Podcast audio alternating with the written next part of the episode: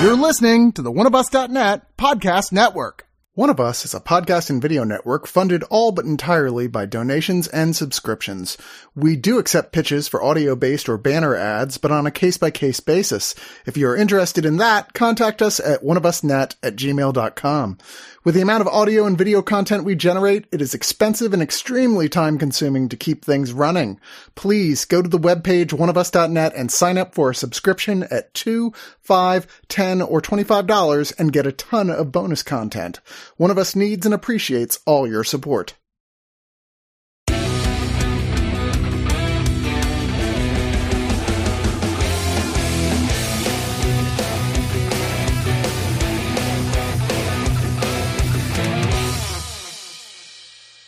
Order in the court. Order in the court. You, the murdering killer who we haven't decided yet. Who do you have to defend you? Is it Satan? And Satan done said, You're not going to believe this, Your Honor. But this guy is not claiming my help in the horrific murder of an adult and toddler. And the judge says, Oh, well, that's new. So he's taking personal accountability? No, sir, he's not going to do that. And the killer said, Why, it was God that told me to do these murders. So that means no matter what happens on earth, I'm innocent. So goes the foundation of the show and the book it's based on. Under the Banner of Heaven, brutal, terrible, grisly murder of a woman and her child at her home. And Detective Pyre, played by Uh, Oh, Pyrie. Pyrie, thank you. Is it a detective or is it an agent? Yeah, he's a detective, Jeb Pyrie, who's a totally fictional character in the story. Now, with us on this review, someone who always likes to get their hands on some juicy, scandalous American history, Elliot is with us. Hello, hello. And unlike the show, we have a Latter day Saint with us to talk about and get some knowledge about the episodes. Justin is with us. An actively practicing Latter day Saint who has published a master's thesis on depictions of Latter day Saints in television. Wonderful. So, synopsis wise, Detective Pyrie needs to find out who murdered this woman and her daughter.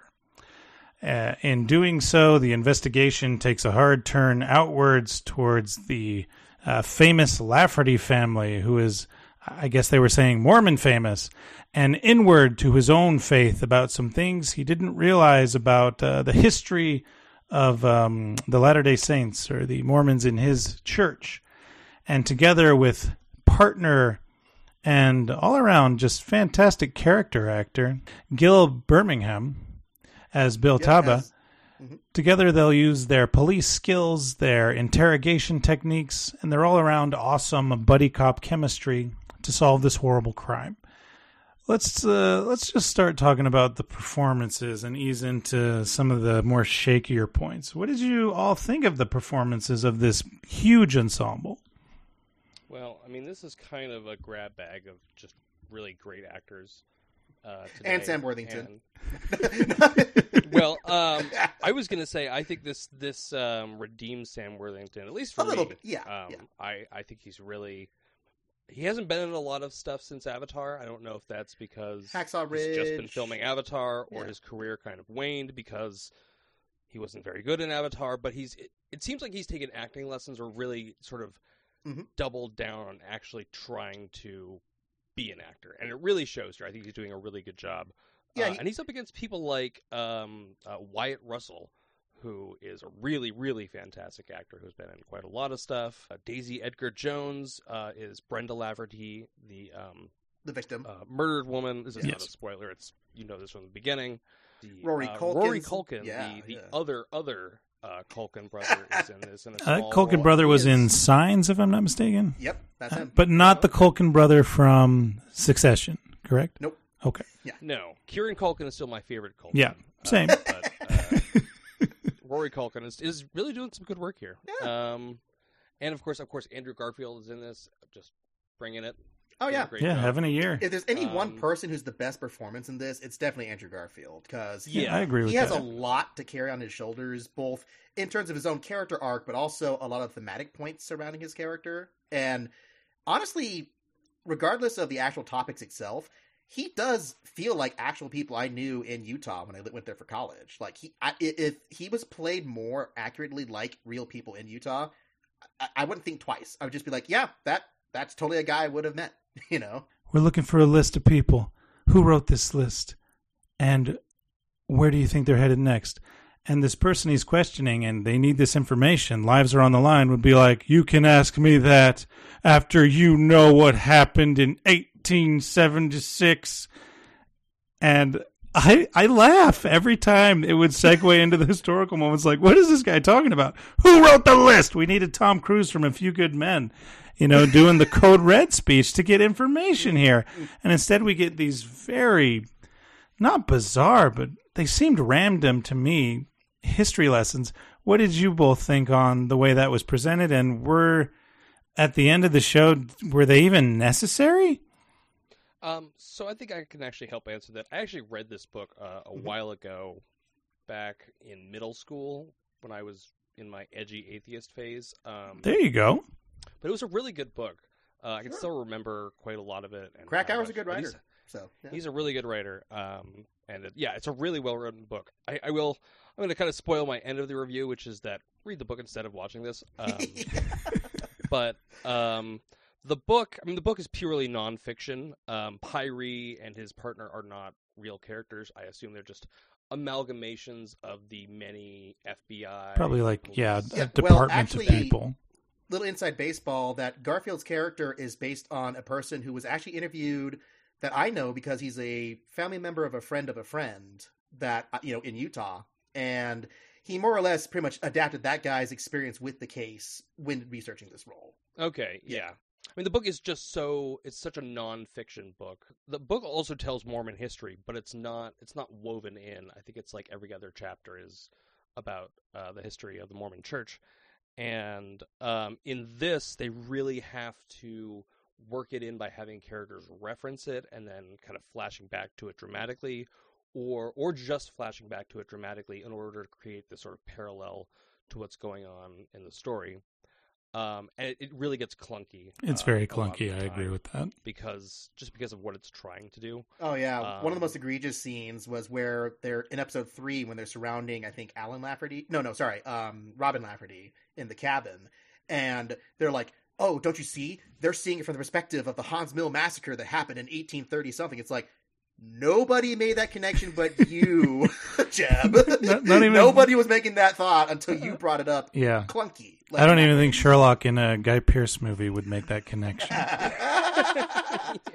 yes, because uh, if you guys know the story, I've read this book also. It's very uh, matter of factly, but yes, the uh, Haun's Mill massacre. Uh, look into that; it is horrifying.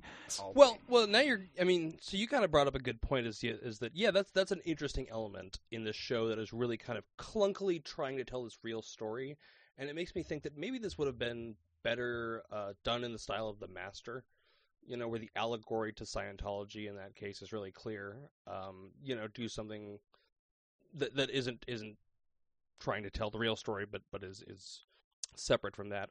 Or really, what they should have just done is made a documentary. Oh Um, yeah, there yeah. is a um, there is actually a really good PBS uh, American Experience two parter on the history of the Mormon Church. So if you're looking for just Oh that wait, history, uh, if that's not what I'm thinking of, I would dispute the authenticity of that one. So I I, All right. I, I watched that one too. But On PBS, yeah, it's, it's, it's the one I'm paid for. thinking It's paid for by all three of us, viewers like us. but Mormons didn't make it. So, but but you know, but that's the thing. I agree with that sentiment that a documentary would be a better way to approach this because this is a serious story about a really grisly, awful murder by, honestly, just say it, done by complete psychopaths who were absolutely insane. The problem is if they adapted the story as it actually happened, it wouldn't be under the banner of heaven. And that's kind of the central flaw of this show is that by adhering so strictly to Krakauer's thesis about essentially saying that fanatical religion or of any kind or religion in general breeds violence. That's a big central talking point that he talks about that the show unequivocally and unironically quotes more or less saying our religion breeds violent men. And that's kind of the central issue here where they didn't want to tell the story about Brenda and the murders strictly because then they couldn't talk about all the other stuff that was tangential to it, or they couldn't tell it in a way that wasn't critical to the religion itself. And that's the problem is that so much of those awkward sequences with the flashbacks, with the scenes of Pyrie discovering stuff about his faith, and the things with the leaders of the church who were all portrayed like Handmaid's Tale level villains in some capacity. I, well, I'm glad you said that. And yeah, it, that's what I'm saying. It's done so didactically and so, like you said, in that way where it's like we want you to believe every word that we're telling you about this history, but also keep in mind this is a work of fiction, so you can't criticize anything we say that's defamatory. And it's that that that conflict of interest of telling the real story, but also making it a honestly, I'm just going to say it, a hit piece on Latter Day Saints is just really disappointing because I want, you know, I actually did learn some new things that I looked up and studied. And just a cursory look on Wikipedia or reading actual books disputes quite a few of the central facts, if not the majority of them, presented in their discussion of church doctrine. And it's a shame because the actual murder case is kind of buried underneath all of this segueing and random discussions about random things, honestly. Now, my favorite part of the epiphany of, oh no, this is a hit piece, is when a, um, I believe they called him a general authority, like uh, an, an old frumpy man who talked kind of oh, like the, uh, this. the emperor who showed up at one point. Yeah. Yes. So, so the angel from Black Mass walks in and is all like, "I'll ruin your marriage if you don't listen to me." And I'm thinking, I don't think anyone talks like this, let alone. Okay, so just to not get into too subjective of stuff, the biggest fault in this show, because I'm going to say this, as a true crime show, it's not terribly produced. It's shot well. It's got some decent music that's overly ominous and way too over the top, but it's got all good qualities. But it's the dialogue that's one of the biggest detriments to the show because I think I read an article in the Atlantic that talked about this show, and the way the guy described it is as if it was written in a foreign language and then put into a creepy Mormon version of Google Translate because all the dialogue is so clunky and on the nose and stilted from the Mormon characters. It's just again, having met general authorities and bishops and stake presidents and all these terms that they never bother to give explanations for for anyone who doesn't know what they are. Sure. It's just so awkward throughout the show. Well, like I, I got to ask Elliot, your your experience.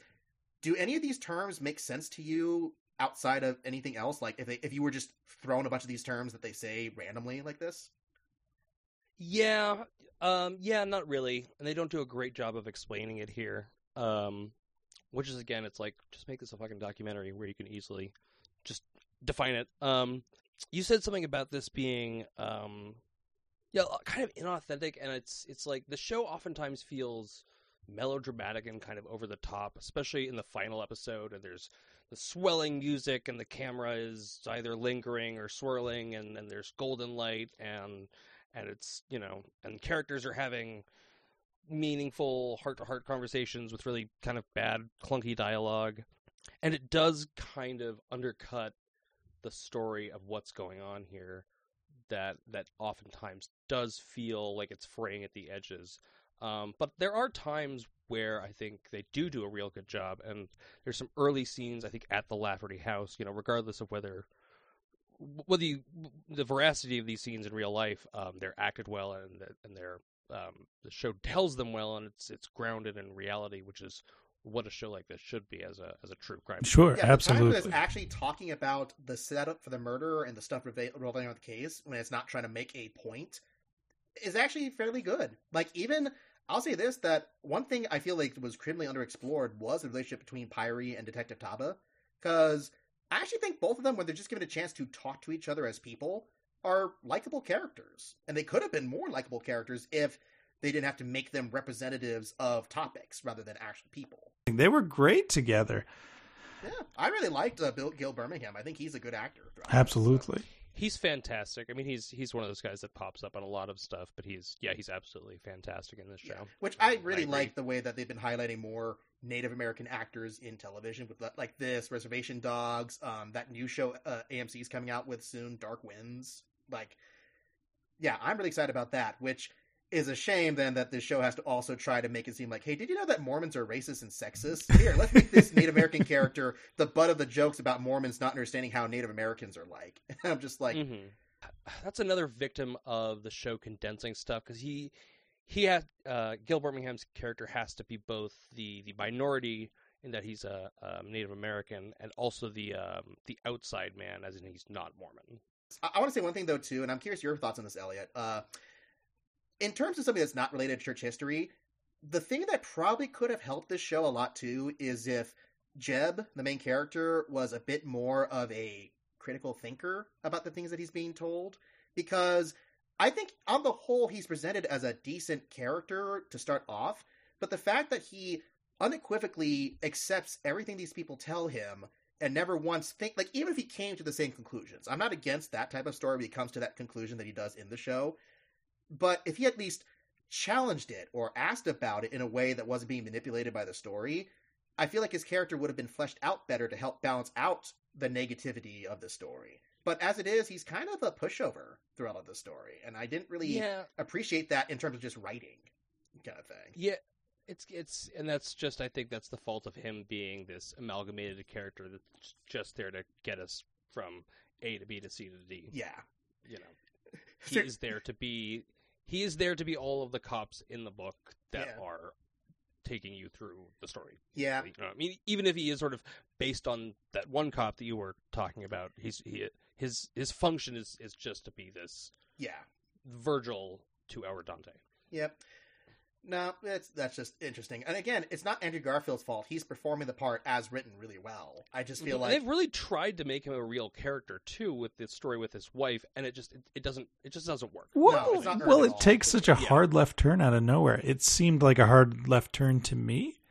yeah, the show couldn't quite make up its mind how to write the wife character. Is, it, is that how is that how this guy thinks couples talk to each other? Uh, I know couples who have had disputes over things with faith like that. sure. But the problem is, usually that's a gradual and convincing reason why they would have those kind of like harsh reactions. And here, like you said, it does feel like a, oh, now I want to divorce you. It's like, yeah.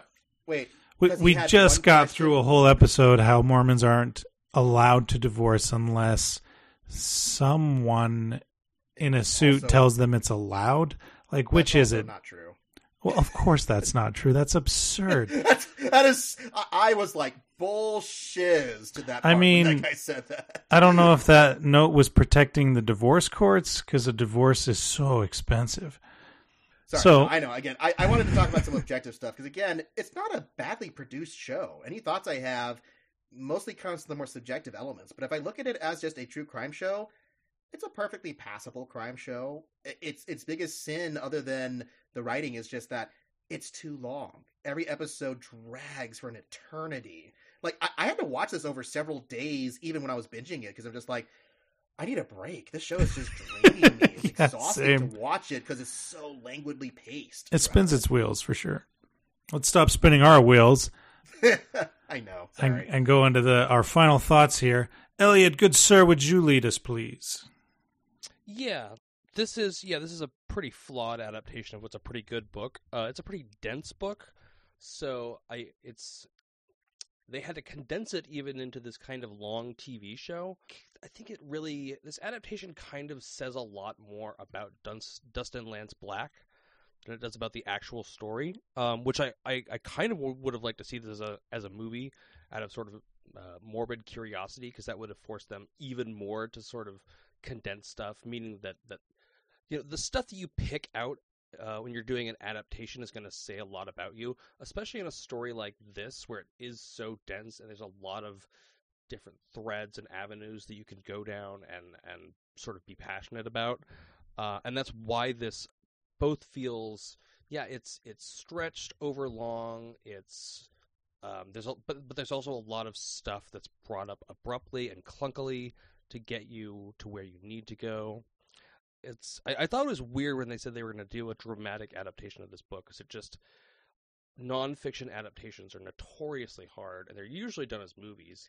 yeah, Um, like say best- Nomadland. That was a nonfiction adaptation. N- No, well, actually, I hated that movie, but Oh, okay, Uh, that's well a there. different okay, discussion. fair enough. I, I, yeah, no, not for that reason. Um, but you know, like um, uh, the Social Network is probably the best example of that. Okay. Oh, there you It's go. actually a heavily fictionalized version of that story, Sure. but the adaptation works, is what yeah, I'm saying. Yeah, there we go. Yeah, there's a lot of really good actors here. Um, the executive producers are really great. Uh, Jason Bateman, Gillian Berrie, Dustin Lance Black, of course, but also uh, Brian Grazer and Ron Howard. What an eclectic So group of producers Huge names behind this. Um, I mean, this has been a really a famous book for quite a long time. I think they've been trying to adapt it for a while. Uh, I think the fault really lies with Dustin Lance Black.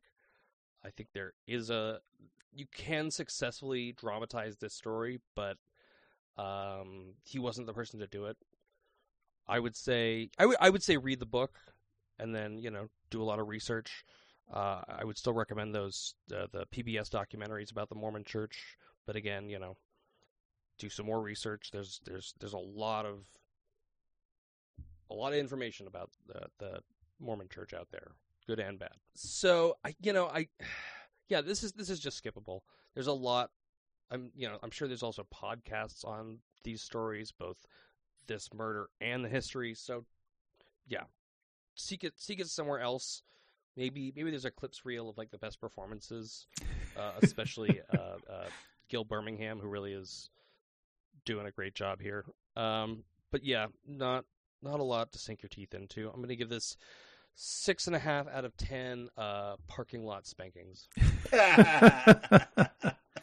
All right, Justin. Wow.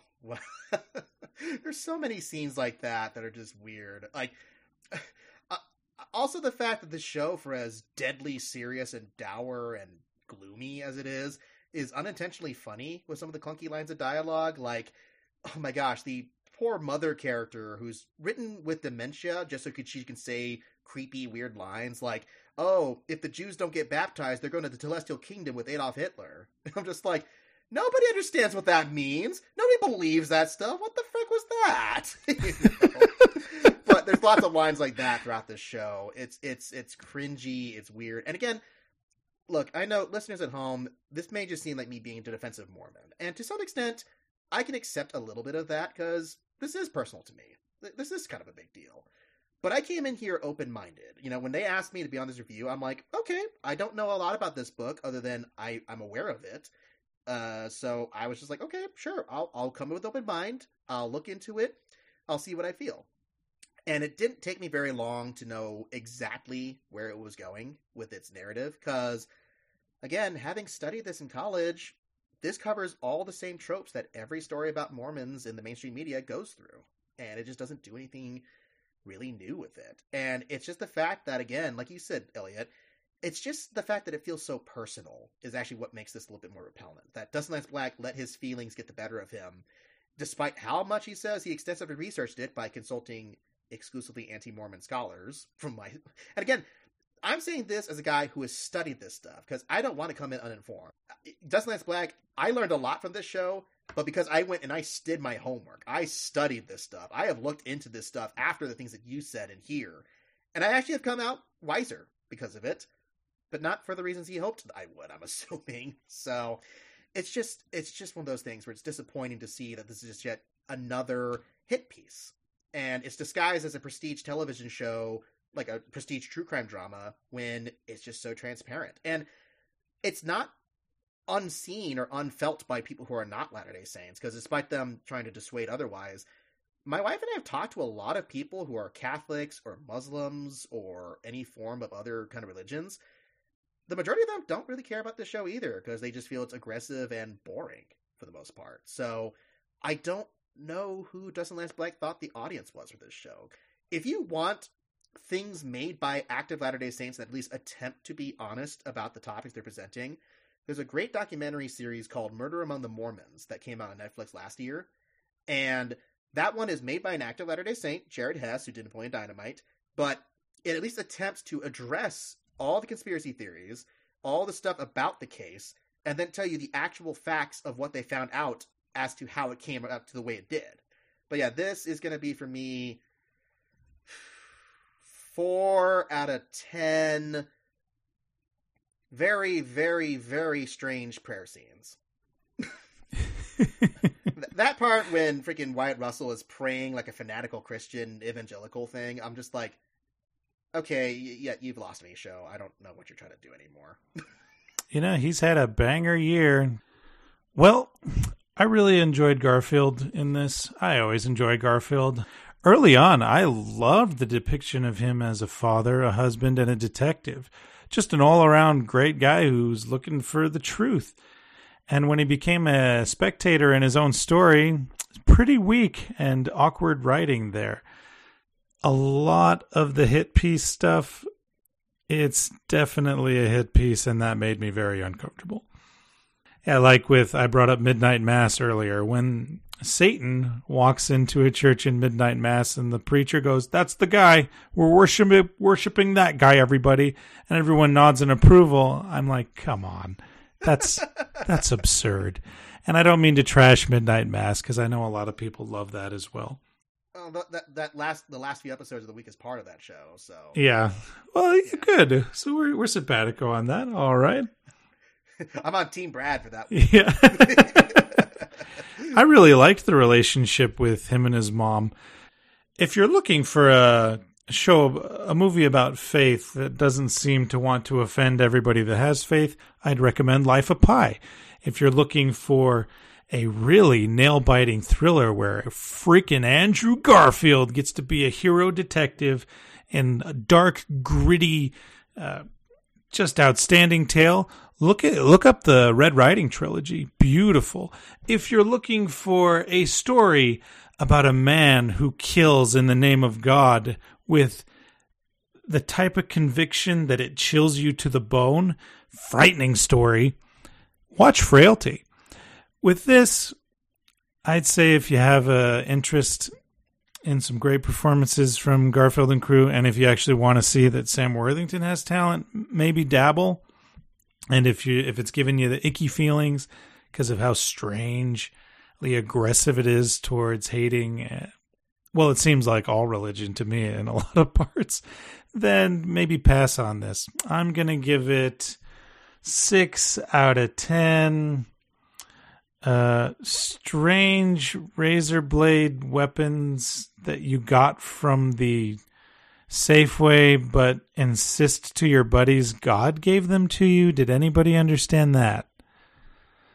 Oh, there's a lot of stuff like that in this show that makes no sense even to active Latter day Saints. It's, it's like, hey, if I throw these random phrases like the dream mine and the court of the prophets and the school of the prophets and this kind of thing and this kind of thing, it's like, yeah, show you've lost me already. I'm the I, I, am the I'm part of the flock. I'm part of the choir here, and yet I don't know what you're trying to say anymore. I'm going to end this really quickly on singing to my choir. I've also read this book. Yay, Brad! there we go.